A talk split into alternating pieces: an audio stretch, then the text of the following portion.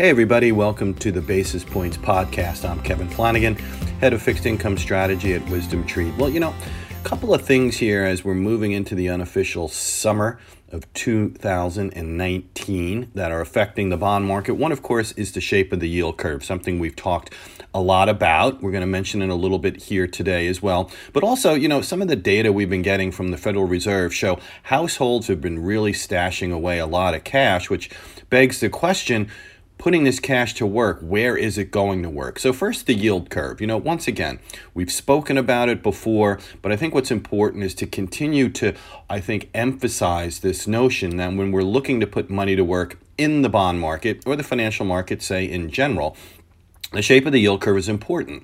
And given the fact that it's flat or inverted in most cases, really investors should remain in short term kind of instruments. Specifically, what we've been focusing on is in the short term government sector. And instead of looking at fixed instruments, perhaps floating rate treasuries is the way to go. So think about it if you're in a flat or inverted yield curve environment, you don't need to move out in maturity. It just doesn't pay. You can get the same type of yield or maybe even a little little bit better without the interest rate risk. The second part, when we look at the Federal Reserve, we've talked about before, you know, the markets are looking for a rate cut, but the Fed just doesn't seem to be there yet. I think that's an important aspect for investment goals as we move further into the second half of this year. So if we do have a Fed on pause, which, which is what we're expecting at this stage of the game, I think what's important is to look at what are some of the yield levels for short term treasuries.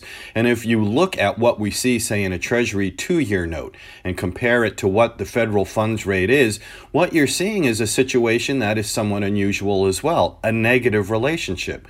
In other words, the two year treasury yield is below the top of the Fed funds target. What does that mean? Well, as we've talked before, the market has already cut rates for the Fed. And I think if we do get an economy that continues to show growth in the two to two and a half percent range, four percent or under unemployment, and if U.S. and China trade tension, uh, tensions don't escalate, say they just get a little bit better as we move forward, there could be some vulnerability. And what I would argue is that perhaps what you could see is that two year yield starting to gravitate up towards that top end of the Fed funds target. And when you're looking at a rate that's about 2.15% now, you're looking at a 35 basis point move. Historically speaking, the spread between the two year note and Fed funds is actually a positive 30 basis points. So that was conservative, just saying we were going back to the Fed funds rate. What if there's a mean reversion?